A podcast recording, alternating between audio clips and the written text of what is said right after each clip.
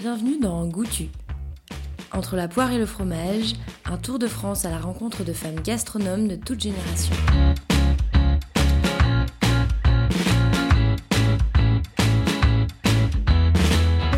Je vous propose de partir à la rencontre de Solène Gallard, ancienne seconde du Réfectorio, un restaurant solidaire situé dans la crypte de l'église de la Madeleine à Paris, et désormais chef du restaurant Mingway au Centre national de la danse à Pantin.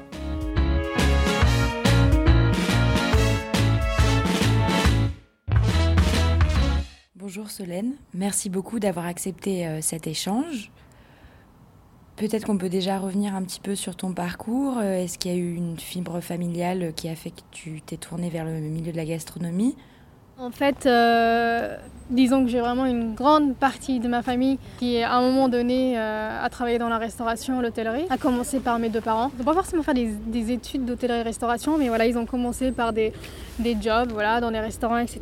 Ils se sont rencontrés eux-mêmes euh, dans, dans un relais château. Mon père et ma mère ont vraiment des, anecdotes, des super histoires. C'est une période qui a été, je pense, très heureuse pour eux et avec le rythme effréné.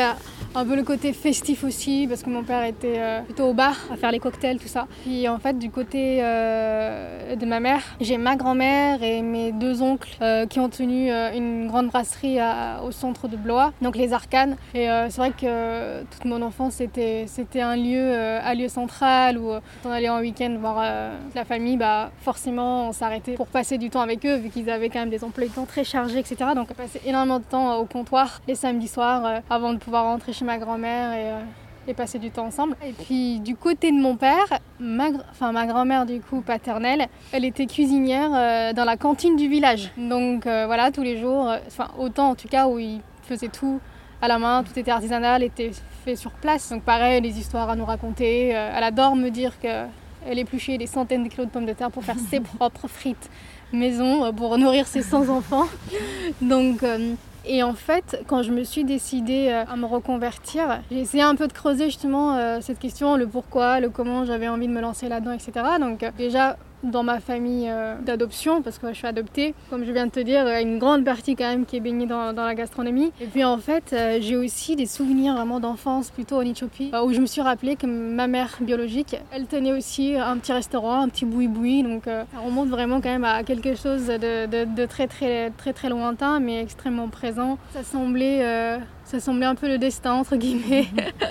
j'étais, j'étais destinée à faire de la cuisine, en tout cas après mûre réflexion et des mois de torture parce que c'est vrai que c'est pas évident de passer genre de la personne qui a fait 5 ans d'études en droit et action humanitaire et puis de repasser un CAP quoi et de retourner quand même à l'école. Oui, c'est comme s'il fallait tout réapprendre mais différemment. On avait cette impression aussi de retour un peu à la case départ parce que retourner à l'école après avoir connu finalement le côté bah, très libre de, de la, la, fac finalement on est autonome, on est indépendant, on veut, si tu veux aller en cours tu y vas, tu, tu viens comme tu as envie de venir. Mais c'est vrai que le, le retour au CFA là, centre de formation, c'était euh, les premières semaines, c'était assez violent parce que finalement, à l'école, tu as très peu de liberté, les moindres gestes, euh, ils sont surveillés. Et euh, du coup, c'est ce côté-là où tu as l'impression d'être infantilisé.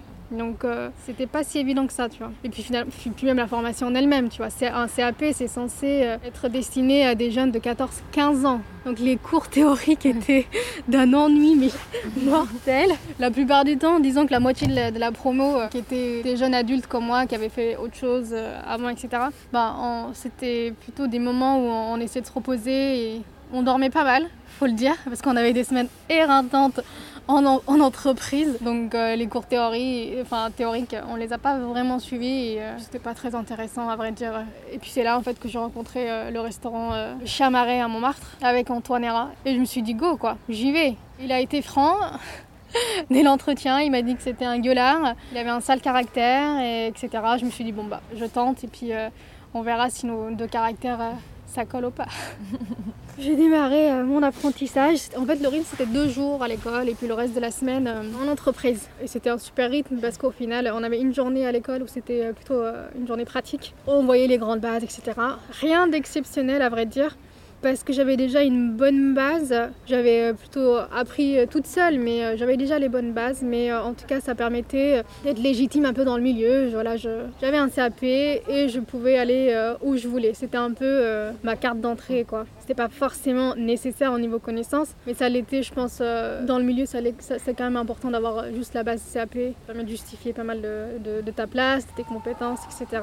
Alors l'école c'était difficile, certes, juste parce que l'environnement de l'école était difficile. Et entreprise, mais quelle violence Ah bah c'était, c'est au-delà de, de, ce qu'on peut, euh, enfin de ce que j'avais imaginé en tout cas, une pression, euh, une pression énorme que je considère inutile parce que je pense qu'on peut, on peut faire autrement. C'est vrai que maintenant quand je pense à, ma, formation au, au Chamaret auprès d'Antoine j'ai quand même des sentiments assez mitigés parce que j'ai à la fois, je suis à la fois reconnaissante parce qu'il m'a appris énormément, mais en même temps il fait partie de cette génération de chefs qui gueulent, qui hurlent, qui insultent sans arrêt. Donc euh, même si ça n'a jamais été envers moi, j'avais mis dès le début euh, des, limites. Mais voir euh, les autres collègues euh, se faire engueuler à longueur de journée, c'est à la fin de la journée, en fait, c'est vraiment très, très, très dur. Et les, les, deux premiers mois, c'était difficile, en tout cas, de, de se dire, punaise, qu'est-ce que je fais? Je suis en train de mettre de côté mes valeurs. Enfin, toutes, bah, toutes les années euh, de droit où, normalement, tu vois, je suis censée euh, bah, défendre les droits de chacun et euh, mettre en avant le principe même de dignité de la personne, etc. Là, j'avais l'impression de, me trahir par moments. Après des longs services, de, des journées vraiment qui pouvaient être très très longues, 15 heures, 15 heures dans la journée où voilà, t'as pas, pas pu trop poser, etc. Quand tu rentres chez toi, t'es remonté mais à bloc, es... j'étais plein de colère, de frustration d'avoir supporté tout, cet environnement toxique en fait. Et j'avais, je faisais des tours de, quartier histoire de me calmer. Il était une heure, une heure et demie du matin, mais je faisais un tour dans le quartier pour pouvoir vraiment rentrer un peu plus Bah, et puis éviter que ça déteigne aussi sur ma vie privée parce que c'était ça quoi. Donc euh, les deux premiers mois c'était euh, difficile. Mais voilà, j'ai essayé de prendre euh, les choses comme elles venaient et puis surtout de répondre par le calme. Et en fait ça, ça déstabilise pas mal de personnes. Donc, enfin, et avec le reste de l'équipe, on s'était mis d'accord justement que quand ça hurlait, quand, quand c'était pas justifié, et bah, on réagissait calmement, on répondait calmement. Et en fait, tout ce système, enfin, tout cette attitude, ce comportement, bah, ça fait un petit changement qui, euh, qui a grandi de plus en plus et euh, qui nous a fait trouver un, environnement de travail un peu plus décent, euh, plus calme et plus humain, etc. Donc finalement, à la fin, c'était positif parce qu'on a réussi à, à faire faire un petit changement de, de, de, bah de, comportement, etc. Donc euh, heureusement, parce que sinon, je pense que ça aurait été intenable. Dans ces moments-là de formation, qu'est-ce qui t'a fait tenir? Qu'est-ce qui t'a fait dire bah, j'ai quand même envie de continuer dans, dans ce milieu-là euh? La soif d'apprendre. Alors, parce que euh, j'ai voilà j'avais pas 15 ans quoi j'ai faisais c'est une reconversion j'avais besoin de d'apprendre vite, d'assimiler vite, d'emmagasiner le plus de connaissances possible en un temps euh, record. J'avais pas, j'avais pas du temps à perdre en fait. Donc euh, j'étais preneuse de toutes, euh, bah, de toutes les connaissances, compétences que le chef et le reste de l'équipe, parce que pouvait m'apporter. Je veux dire, j'ai énormément appris avec la chef pâtissière pour, ce qui est de la pâtisserie, même pour, pour, pour beaucoup de choses. Donc c'est ça, c'est apprendre. C'était la soif d'apprendre. À la fin de la journée, je me disais, bon, aujourd'hui c'était c'était dur, etc. C'était un service euh, très très lourd, euh, l'ambiance n'était pas forcément au rendez-vous, etc. Mais je faisais une liste de ce que j'avais réussi à acquérir en connaissance. et, ça, franchement, c'était, euh, un peu voilà, la, la, carotte au bout. Ça permettait de ne pas perdre de vue l'objectif. Voilà, l'objectif c'était, c'était d'apprendre. Mais comme je te disais, finalement, cette ambiance toxique, elle s'est vite améliorée parce qu'on a tous opéré un, changement et le chef a mis aussi du, du, sien. Je pense qu'il a, il a changé notre contact finalement parce que on était, la chef pâtissière était une femme, moi aussi. Enfin, on avait, je pense, un truc qui le calmait et qui le neutralisait à des moments en fait. Donc euh, finalement, après, euh, on, a travaillé plus ou moins dans une ambiance qui était euh, acceptable. C'était pas non plus la folie, mais c'était acceptable en tout cas. Comment ça s'est passé? Du coup, tu es resté un an, deux ans? Je suis restée un an pile poil.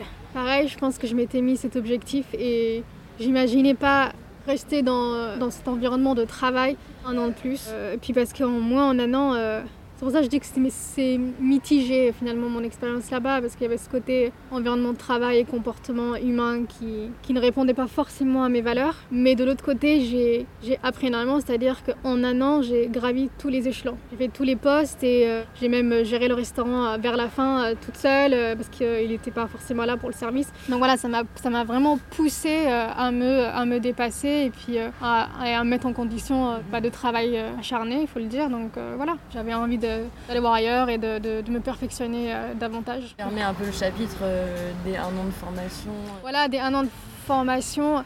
En vrai, cette année-là, je, ne la considère pas seulement comme une année de formation parce que oui, j'allais à l'école deux jours par semaine, mais euh, à côté, euh, je pouvais avoir 40, 50 heures de, de, travail euh, en entreprise où je travaillais réellement. J'étais pas là, genre, à prendre une recette, à faire une recette avec précision. Non, j'étais là, je vivais le service, je faisais le service et si je pouvais capter quelques informations, quelques compétences au passage, tant mieux, mais c'était vraiment un vrai travail bah, qui te met directement dans le bain.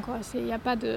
Sans transition. Il n'y a pas de transition. Donc voilà, c'est à la fois une année de formation, mais ça a été une année aussi de travail, simplement, en fait. Sans la paye qui va avec, bien sûr, mais, voilà. du coup, tu te sentais opérationnel euh, en sortant de, de cette année-là euh, pour euh, être, enfin, démarrer et travailler pas, pas, forcément, parce que je me disais qu'un an, finalement, c'est quand même assez court et il y avait quand même beaucoup de choses que je n'avais pas eu le temps d'apprendre, surtout au niveau technique, etc ou de, prendre le temps de perfectionner surtout les techniques parce que ça vient avec la répétition.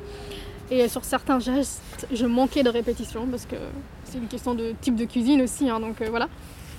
Donc c'est pour ça que après le chamaret, je voulais aussi faire un restaurant un peu plus euh, traditionnel où je savais que j'allais faire des gestes répétés. Euh, dix fois par jour, enfin, et toutes les semaines, ça va être à peu près la même chose. Je serai obligée de rester à un poste fixe et je pourrais même pas imaginer avoir l'évolution que j'ai eue euh, au Chamaret euh, dans ce restaurant-là. Donc, euh, donc j'avais accepté, j'avais fait un essai et j'avais accepté le poste, un poste au Violon d'Ingres, le restaurant de Christian Constant, restaurant étoilé, très classique justement, où, où l'ambiance de travail n'était pas non plus au rendez-vous, je crois. C'était quand même très très sévère. Je me disais, est-ce que je suis capable de refaire, euh, de refaire avec, enfin, avec cette ambiance-là? Et euh, je me suis dit, bon, je peux le faire deux mois, trois mois. Juste le temps d'apprendre un geste. Après, je, vais voir ailleurs. Et en parallèle, c'est là qu'on m'a proposé un poste de seconde au réfectoire. J'ai préféré choisir, même, euh, même si j'ai pris pas mal de temps de réflexion, parce que, parce que voilà, un poste de seconde alors que j'avais finalement un an dans le milieu. J'avais l'impression que c'était précipité, etc. J'ai fini par accepter parce que ça, me semblait être un vrai défi justement et que j'avais euh, une grande liberté euh, de, pouvoir m'exprimer. Euh, même si au niveau technique, je savais que j'allais pas forcément avoir énormément de technique, mais humainement, ça correspondait parfaitement à, mon parcours et, aux valeurs que j'avais envie de, bah, de, mettre en place. Et puis au niveau cuisine, bah, c'est une cuisine quand même assez, assez différente de, tous les restaurants actuels. Donc euh, ça, en tout cas, c'était une opportunité à saisir. Je me suis dit, bon, c'est maintenant jamais, bon, j'y vais.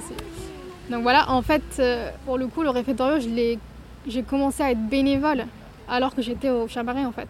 Pour rajouter encore plus non, mais je, avec le recul, je me dis, mais comment t'as fait? T'as eu des semaines de, tellement chargées et je me suis rajouté un service de plus euh, euh, dans la semaine, quoi, parce que j'avais euh, un jour, un jour et demi, voire deux jours de off, en fait, qui était souvent le mardi et le mercredi.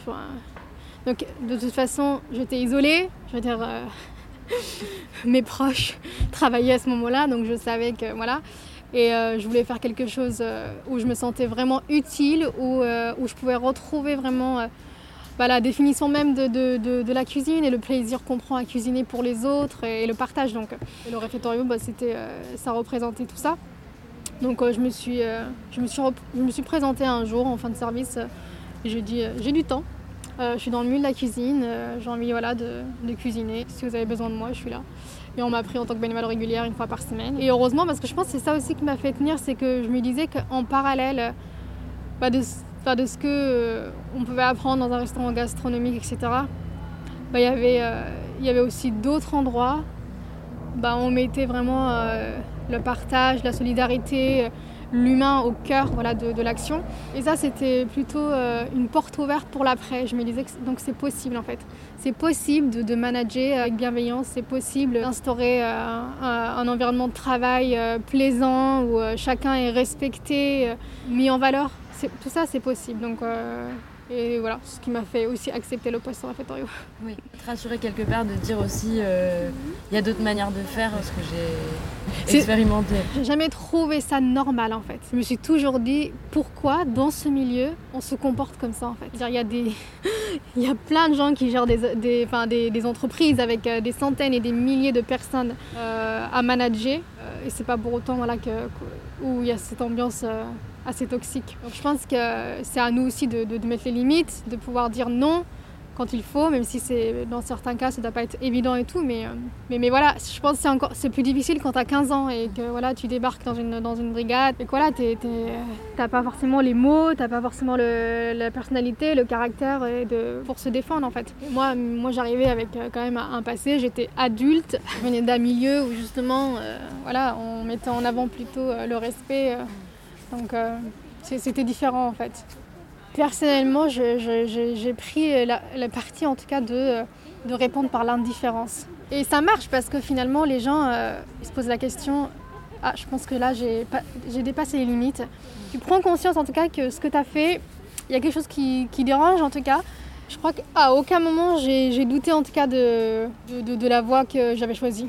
Parce que, euh, parce que déjà, avant de m'engager, je savais que ça allait être dur, mais je savais aussi au bout du compte que je, trouverai toujours des gens qui pensent de la même manière que moi, qui auront envie d'aller dans, le même sens. Voilà, de toute façon, aujourd'hui, moi, j'ai choisi de travailler en tout cas avec des gens euh, qui, ont, les mêmes valeurs euh, et, qui n'acceptent pas, qui n'acceptent plus ce comportement et euh, cet environnement parce que c'est inutile et ce n'est pas pour autant que c'est productif en fait. Et trouver ta place dans une cuisine professionnelle ça, s'est fait assez vite. Si j'ai jamais choisi de travailler euh, dans des grandes brigades, etc., je pense que c'est parce que la notion de hiérarchie, moi, ça me, ça me convient pas forcément, je pense. Et euh, au Chamaret, je vois bien, je veux dire, euh, d'autres apprentis, ils seraient restés peut-être, je sais pas, un an à faire le poste froid et sauf que moi, en fait, toutes les semaines, j'étais là. Non mais moi, je vais là, je vais aller à la pâtisserie. Moi, je vais aller au chaud. Moi, je jusqu'à jusqu'à ce qu'on me dise oui et euh, etc. Qu'importe que c'était pas ma place, qu'importe qu'il y avait une hiérarchie, qu'il y avait je sais pas quoi. Moi, je enfin, je m'en fichais. Moi, ce que je voulais, c'était apprendre le plus et euh, le plus rapidement possible. Donc, euh, donc voilà. Après, la notion de, difficulté, en tout cas en tant que femme à trouver sa place, je pense que c'est quelque chose qui est vraiment réel, mais euh, moi j'ai jamais vraiment senti cette, euh, cette difficulté. Évidemment, j'ai été frustrée plusieurs fois de certains comportements euh, que, voilà, que les gens ont eu envers moi, etc. Mais là, à me dire, c'est parce que je suis une femme, non, je crois pas en fait. Moi, je me rappelle d'une phrase que justement le chef du Chamaret m'avait dit, et sur le moment, ça m'avait choquée, parce que moi, j'aurais jamais pensé cette phrase euh, comme, enfin, dans le sens que lui pensait. Il m'avait dit Tu es une femme noire et petite. Tu cumules trois handicaps dans ce milieu. Tu vas devoir faire trois fois plus que les autres. Et sur le moment, en fait, je suis restée sans voix. Évidemment, dans sa bouche, c'était pas du tout une insulte ou que ce soit. C'était plutôt euh, un conseil. C'est tu vas devoir mettre vraiment beaucoup d'énergie pour, euh, arriver à tes fins, etc. Mais moi, j'avais jamais, enfin, j'avais jamais considéré ça de cette, façon-là. J'avais l'impression plutôt, oui, je suis une femme, oui, certes, mais euh, j'ai une vision, j'ai une façon de penser et, et j'ai jamais, enfin, j'ai jamais remis ça en question. Et oui, noir, oui, bah c'est oui, c'est mes origines, etc. Mais c'est aussi ce qui fait ma, ma richesse, qui, ce qui me caractérise, me définit. Et petite, bah désolée, ça j'ai pas choisi. C'est vrai que c'est un peu handicapant en cuisine quand tout est placé super, haut et que oui, je demande. Euh, je demande de l'aide euh, à un collègue, ben voilà, je demanderai de l'aide à un collègue parce que c'est un travail d'équipe, etc. Et ça fait partie d'un management, ça aussi. Donc, enfin, pour moi, en fait, tout pouvait être positivé et transformé en force. Enfin, c'est ce que j'ai décidé de faire. C'est oui, ben, je suis noire, je suis une femme, je suis petite. Ben, c'est ma définition, euh, mais je ne vais pas faire euh, trois fois plus pour, pour être remarquée. Je vais, je vais simplement être ce que je suis, et être moi-même. Et, et, et, voilà. Mais euh, je sais qu'au réfectorio, tout particulièrement, où euh, j'ai pu voir aussi défiler pas mal de grands chefs, etc., avec de grandes brigades. Et euh, C'est à ces moments-là où, euh, où j'ai senti justement que ces trois petites, ces trois petits caractères, bah, ça pouvait aussi euh, être considéré dans le regard de l'autre. C'était pas moi qui considère ça, c'est enfin, l'autre qui considère que c'est un handicap et euh, enfin, c'est pas, pas, ça, c'est que ça, il te faut ressentir que c'est un handicap. Parce que voilà, t'es es quasiment invisible. T'es toute seule, tu manages la cuisine, ils sont dans ta cuisine, mais euh, tu es invisible à leurs yeux et te traitent euh, comme si tu étais un, dire un petit commis, mais même un petit commis qui a droit aussi au respect, mais en tout cas, voilà, te traitent comme si c'était euh, voilà, le petit chien-chien, fais-moi ci, fais-moi ci. En fait, tu es dans ma cuisine. Et pour certaines questions, par contre, là, on s'adresse au chef. Il est où le chef? Ben, En fait, c'est moi aujourd'hui en cuisine. Pourquoi tu veux chercher un chef mec? Je suis là en fait. je pense que je peux t'aider autant que lui. Ouais, ça, c'est sûr qu'au réfectoire, j'ai ressenti euh, plusieurs fois voilà, ce genre de comportement où, euh, on t'ignore totalement. Et euh, même s'ils savent que c'est toi qui manages la cuisine, que bah, on préférerait s'adresser au chef qui est absent. C'est assez énervant, mais il ne faut pas s'arrêter, là, quoi. Pour moi, je considère que c'est ce genre, de personnes, dans ce cas-là, en fait, je n'ai pas d'intérêt avec eux, j'ai rien à partager avec eux tant pis pour eux si en fait ils sont pas capables d'avoir un moment de partage de cuisine ensemble. Parce qu'à côté, je vais avoir aussi des voilà d'autres chefs qui, qui, seront là et avec qui euh, j'aurai des moments euh, de réels moments de partage. Donc euh, oui, c'est vrai que sur le moment, tu te dis zut, je suis pas un mec. Au réfectorio, c'était un petit peu ça la dimension entre guillemets plus compliquée de d'avoir des chefs invités qui euh, prennent beaucoup de place euh. bah, bien, bien sûr, ils prennent beaucoup de place et c'est très marrant parce que pourtant, ils n'ont pas forcément l'expertise du quotidien. C'est que moi, je sais gérer ma cuisine. Euh, Maxime sait gérer la cuisine. C'est que nous, on sait la, combien de quantité il faut exactement de légumes, de, de tout ce que tu veux. Tu vois. On, on, sait, juste en regardant, que ça va être suffisant ou pas suffisant. S'il faut faire une telle préparation ou telle préparation. Eh ben, j'ai eu des chefs où à, qui j'ai mis, euh, voilà, pour que j'ai dit, bah, je pense que là, euh, ça va être tout juste, ou je pense que ça va pas convenir, euh, parce que voilà, par rapport à l'habitude, etc. Et il t'ignore totalement et il se plante. là, tu te dis. Oh, c'est ballot quand même. Hein. Je veux dire, c'est que je suis là tous les jours. Hein. Je, je, pense savoir quand même. Mais ça, c'est plutôt drôle. C'est plutôt drôle. Non, alors attends, une fois quand même, ça c'est ça m'a fait rire et en même temps c'est quand même un point qu'on reçoit parce que tu te dis merde. C'était quand même peu de temps, enfin ça faisait deux, ça peu de temps avant que je parte du réfectorio, donc ça fait deux ans au réfectorio. La personne qui m'a fait cette remarque est une personne régulière, enfin importante du réfectorio, etc. Et qui sait qui je suis, etc. Et c'était, ça faisait, je pense, c'est un de mes derniers services, donc euh, c'était mon dernier service. Donc vraiment, a fait le grand truc. J'avais pris énormément de plaisir à cuisiner avec euh, les bénévoles euh, réguliers euh, avec qui j'ai partagé quand même beaucoup. Et, à un moment, en fait, il passe et je lui fais goûter une préparation. Et là, il me dit, il dit, oh c'est incroyable, c'est, oh là c'est génial, je veux absolument, je veux absolument la recette, etc. Et là, Maxime, qui n'était pas le, chef qui n'était pas dans la cuisine ce jour-là, mais qui est passé parce que c'était mon dernier jour. en fait, la personne lui dit Hé euh, Maxime, oh, c'est incroyable ce que tu as fait. Est-ce que tu peux me passer la recette? Et là, je me dis Mais je suis là en cuisine à me démener avec les bénévoles. Tu vois que je suis en action, tu vois que c'est moi qui cuisine, tu vois que je suis, en uniforme, que lui ne l'est pas. Euh, c'est ma dernière soirée etc. Et en fait, euh, bah non, ça veut dire que dans sa tête, il considère que les idées ne peuvent venir que, de, que, de, que du chef en fait. Oui, que tu es une exécutante. Euh. Que, tu es une exécutante. D'où euh, l'importance aussi de, cette notion de hiérarchie et de, cette notion de chef parce que elle a une telle importance vis-à-vis de la reconnaissance en fait. J'ai jamais voulu que mes bénévoles ou les gens au réfectorium m'appellent chef. Je préfère quand même Solène. Mais pourtant, en fait, ça avait une très grande importance dans les yeux des autres en fait. C'est ça le truc. C'est, vraiment, c'était important vis-à-vis de la reconnaissance. Donc euh, tant que t'es pas chef, tu accordes un peu d'importance en tout cas parce que tu te dis bon bah au moins on reconnaîtra que je, suis pour quelque chose, que je participe, que voilà. Mais euh, maintenant euh, que j'ai un titre total de chef, totalement parce que moi je préfère qu'on m'appelle Solène. Solène, ça n'englobe pas seulement euh, euh, le fait que je sois cuisinière, ça, englobe toute ma personnalité et, le, reste, le reste de mes passions. Donc voilà. cuisinière, bah, c'est le terme exact parce que voilà, on est tous des cuisiniers, etc. Et un chef est un cuisinier en fait. Hein. c'est juste une question de position, mais oui, c'est un, cuisinier. Moi, ce que j'aime bien, c'est artisan cuisinier en fait. Le, mot artisan, je trouve que ça, place vraiment euh, bah, le travail, euh, enfin le travail avec la, la main, la, la, créativité et, euh, le savoir-faire. Et le savoir-faire, exactement, le savoir-faire et l'authenticité. Donc j'aime bien, mais c'est pas forcément un terme qui est très très utilisé encore. Qu'est-ce que tu as envie de transmettre dans, dans, tes assiettes et dans les à côté de la cuisine? C'est la spontanéité. Enfin, ma cuisine elle est plutôt spontanée. Enfin, moi, je suis pas du genre à calculer, à faire euh, des recettes avec précision, etc. Parce que de toute façon, euh, ce qui a été génial avec euh, mes deux années au réfectorio, c'est que fallait s'adapter tous les jours à ce qu'on pouvait recevoir en, invendu. Donc, on n'avait aucun choix de nos produits. Parfois, c'était très, très frustrant.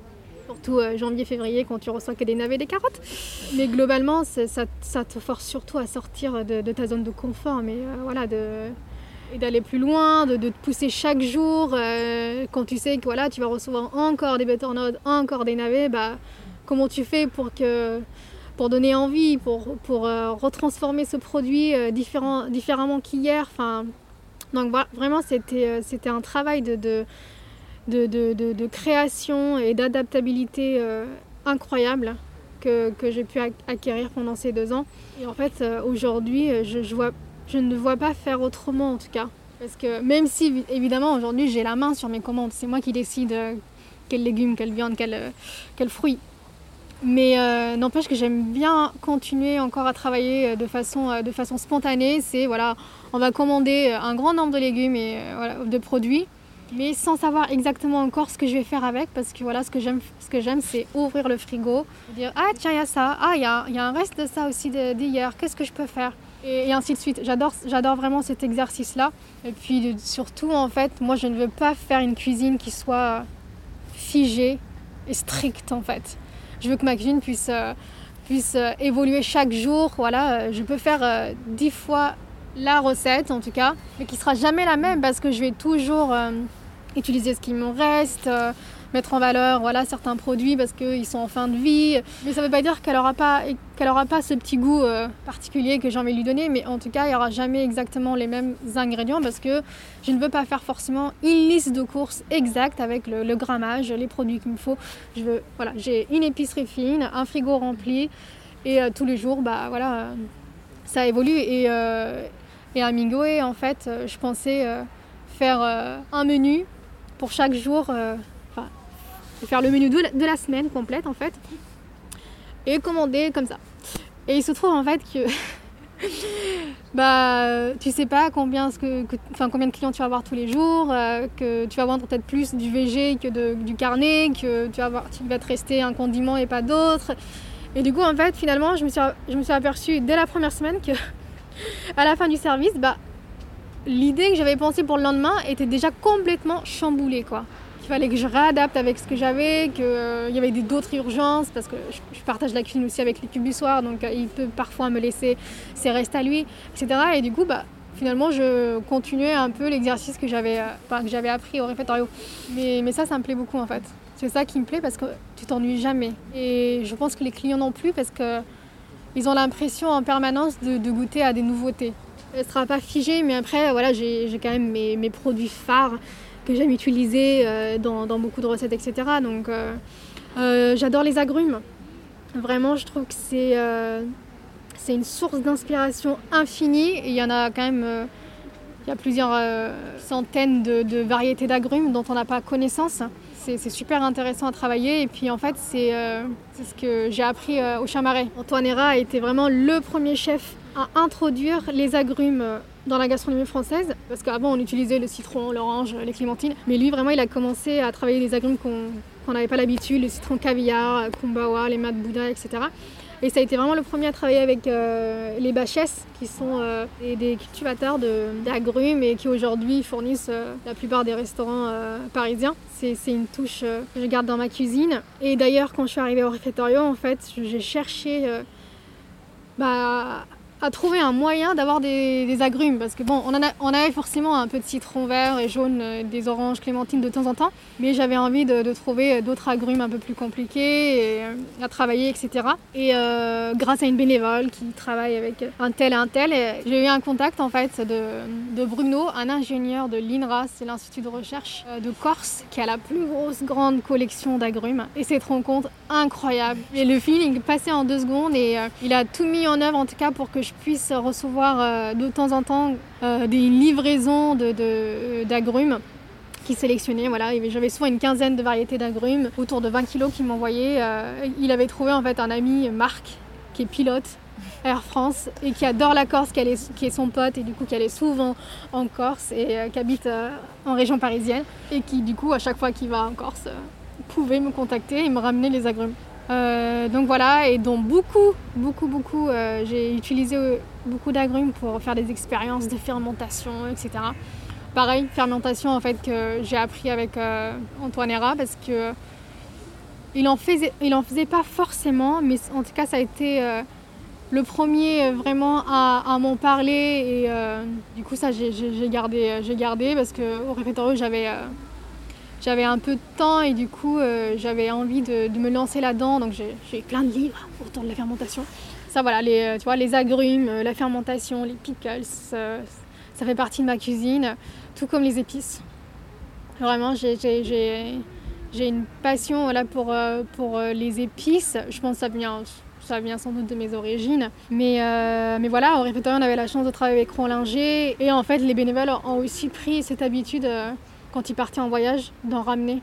Mais voilà, ça, ça fait partie quand même euh, bah, de ce qui définit euh, aussi ma cuisine et voilà, de, ce que j'aime travailler. Comment tu arrives à, tout le temps te, réinventer euh, avec le même produit, arriver à faire un, grand nombre de recettes différentes bah, En fait, c'est le, je pense que c'est le, le fait d'adopter la démarche, en tout cas, d'une cuisine anti-gaspillage qui se rapproche du zéro carbone. Enfin, on est très loin du zéro carbone parce que pour moi le zéro carbone c'est très complexe parce que euh, c'est pas qu'une question de cuisine de cuisiner le produit de A à Z, c'est surtout euh, une question de, réorganiser sa cuisine en totalité. Donc euh, on parle d'énergie, on parle de, voilà, de, comment, quel four tu utilises, quelle cuisson, si tu mets dans, ton, dans ton plat, si tu mets plus de, cru que de, que de cuit parce que tu as utilisé moins d'énergie. Enfin, c'est très compliqué. pour moi, c'est plus abordable en tout cas pour le moment de parler de cuisine anti-gaspillage, bah, quand, quand, on fait une cuisine anti-gaspillage, parce qu'on est obligé d'aller plus loin, de creuser, de, de, de, de, de chercher comment mettre en valeur bah, le produit de A à Z.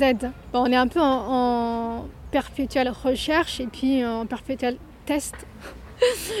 je teste beaucoup, rarement en amont, je teste vraiment pendant le service. pas de retour en arrière. Non, il n'y a pas de retour en arrière. On peut améliorer lors du prochain service, mais il y a beaucoup de tests euh, pendant le service. En fait, je, crée en amont des idées, voilà, j'écris beaucoup et tout, mais je les mets en pratique pendant le service en fait. Parce que c'est comme ça que ça doit, ça doit vivre et puis euh, ça s'attache tout de suite à la réalité euh, du service, du moment, de l'équipe. Et quand tu prévois pas, c'est es plus capable de, de t'adapter aussi en fait finalement tu peux avoir une ligne directrice, mais surtout, faut pas être fermé et têtu sur une idée parce que euh, c'est là que bah, c'est là que tu peux rater quelque chose. Et puis euh, tu peux aussi manquer une opportunité de, créer une belle recette parce que euh, tu dis non c'est comme ça et pas autrement etc c'est au quotidien en fait. Je parlais de, je parlais de spontanéité etc mais il y a aussi spontanéité pour réaliser une, enfin une, recette mais en amont il faut quand même anticiper sur des sur des sur des préparations parce qu'il y a des choses qui prennent du temps. La fermentation, euh, c'est pas, on ne peut pas le faire pour un service. Donc on doit anticiper voilà, euh, des services bien, bien, bien, bien en amont pour avoir un résultat euh, futur, etc. Donc moi je fais énormément de, de, de, ce genre de préparation parce que c'est vraiment des condiments qui enrichissent tout de suite euh, les plats que, je fais. Donc, que ce soit les légumes fermentés, que ce soit les agrumes fermentés. Euh, là, avant de partir, là, avant la fermeture du restaurant, on a fait des, euh, des moustardas. En gros, c'est des fruits confits. c'est une spécialité de, de, l'Italie, fruits confits avec l'essence de, enfin, l'huile essentielle de moutarde. Donc on a un petit côté piquant, moutardé, avec le côté très justement sirupeux et très sucré des. Là on a fait coin et cédra. Donc voilà, je, par exemple, là, je suis super impatiente de voir le résultat. Parce que ça, ça peut faire euh, voilà, un condiment extraordinaire, euh, que ça soit euh, pour un dessert, mais surtout pour, voilà, pour, pour les plats. Donc voilà, on fait beaucoup de choses. je fais beaucoup de préparations comme ça en amont et puis qui permettent de, ne rien jeter. Quoi. Donc pareil, j'ai une passion pour les chimichurri. Donc on garde, la règle c'est de garder toutes les tiges, les tiges de toutes les herbes qu'on a plus ou moins par peut-être l'amande parce que c'est très très dur, mais voilà qu'on coupe euh, très très très très très fin et euh, qu'on peut mettre dans un chimichurri. Et la chimichurri ça peut durer des mois et des mois euh, parce que c'est dans c'est une saumure d'huile avec un, du vinaigre, etc. Donc ça peut durer très très longtemps. Mais, mais voilà, c'est et ça prend du temps. C'est surtout ça que c'est une cuisine anti fais. Ça prend du temps, mais ça donne de, la profondeur et de la personnalité en tout cas au plat. Donc, Il y a une recette ou une découverte culinaire que tu as faite qui t'a particulièrement marqué ou dont tu es particulièrement fière? euh Alors c'est plutôt une recette qui, euh, a eu beaucoup de, succès et que je pense beaucoup, en tout cas, euh, parce que je, l'ai fait au réfectorio, dans beaucoup réfectorio l'attache à moi en tout cas. Donc c'est une recette à base d'un bouillon de vadouvan. Vadouvan, c'est un, un, petit curry, un curry très très léger qui vient de, de Pondichéry, donc la partie comptoir française. Et ce qui veut dire qu'en fait, c'est un curry, mais un faux curry.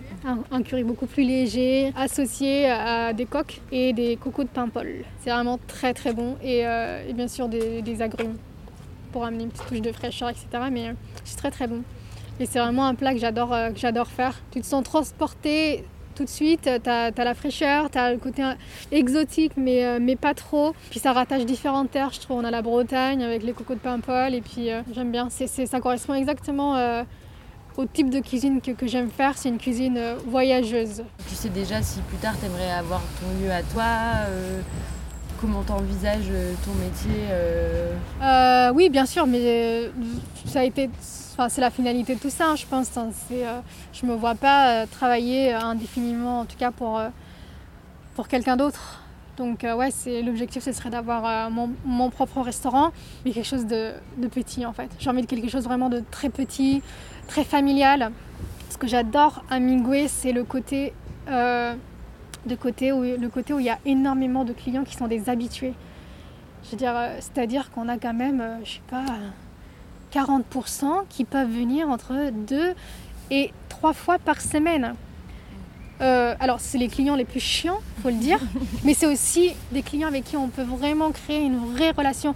Et moi, voilà, c'est ce que j'aimerais, c'est un restaurant de, où les gens peuvent venir et se sentir chez eux. Et euh, ça, c'est voilà. Donc quelque chose de petit, complètement simple, humble, rien d'extraordinaire et d'extravagant. Euh. Voilà, une cuisine, une cuisine, euh, une cuisine où j'ai la place pour la création et que, ce soit des clients qui, viennent et qui savent qu'ils ne mangeront pas forcément la, même recette le lendemain. ça, c'est important. Et du coup, comment en ce moment de bah, de ne pas pouvoir exercer en fait. Euh. Euh, finalement, être obligé d'avoir de, ce temps pour, faire, enfin, pour penser à son existence, à, sa vie, à ses projets. Enfin, c'est pas. Enfin. Je sais pas, c'est très compliqué en vrai, c'est vraiment compliqué. Parce qu'on n'a pas le choix, parce qu'on est forcé, du coup, enfin, c'est. La dynamique est différente. Mais, euh, mais ce qui est sûr, c'est que j'ai besoin d'être occupée. Donc euh, non, non, j'essaie de profiter en tout cas de, faire les choses que j'avais pas le temps de faire. Donc euh, là, je fais un travail tout autour de, des recettes que j'écris. Je réécris toutes les recettes, etc.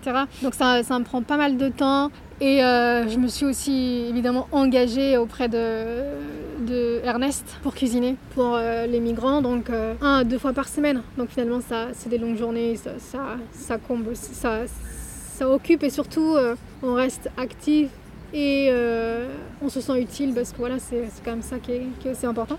Mais là, j'avoue que je ne sais pas comment aborder les, les semaines à venir parce que c'est sûr que ça, ça, met vraiment un stop au projet et on a même du mal vraiment à se projeter parce qu'on n'a pas, de, pas de deadline en fait, on ne sait pas quand ça va s'arrêter, on sait pas... Qu'est-ce qui te manque le plus dans tout ça? Est-ce que c'est ta cuisine? Est-ce que c'est le fait de faire du plaisir aux gens euh, Est-ce que c'est tout ça réuni euh?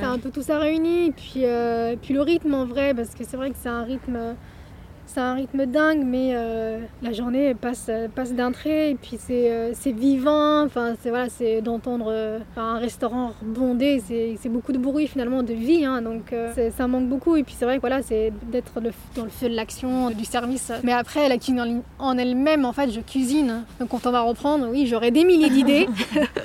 Il faudra suivre. Mais retrouver un service, bah, un service puis un travail en fait, c'est ça, c'est le fait de travailler, ça change quand même la donne. Oui. J'imagine. Est-ce que tu as un souvenir marquant euh, à raconter? Un souvenir marquant, c'était au Chamaret justement. Ça faisait euh, huit mois que j'étais là-bas, etc. Et en fait, euh, on s'est retrouvé son chef. Donc voilà, on regardait l'heure, on voyait l'heure qui tournait, il était midi 30, etc. Et en fait, il avait eu un empêchement, etc. Et à un moment, tu vois, on était, on était tous sous pression. On voyait que le restaurant se remplissait. Et, il n'y avait personne, surtout le poste chaud évidemment, parce que c'était le, poste du chef. Donc en fait, à un moment donné, j'ai fait bon bah on y va. Hein. J'étais morte trouille. Euh, c'est vrai que gérer le poste chaud dont je n'avais pas eu le droit euh, d'approcher euh, de très près, plus gérer les, bons de commande, etc. Enfin, c'était une première, hein, donc c'était vraiment hyper stressant, etc. Mais tellement formateur parce que finalement, on a réussi, le service s'est très bien passé, etc. Et ça m'a permis euh, par la suite euh, bah, d'enchaîner d'autres services euh, toute seule et d'être un peu plus confiante.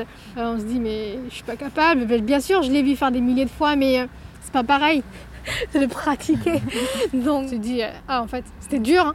J'étais, j'étais très très mal, mais j'ai quand même assuré le service. On est tous sortis plus ou moins vivants et les assiettes ont été envoyées. Mais quand, c'est vrai que quand le service se termine et tout, tu te dis, en fait, j'avais bien observé. Bah, merci beaucoup pour tout ça, c'était vraiment très intéressant, euh, tout ton parcours. Euh.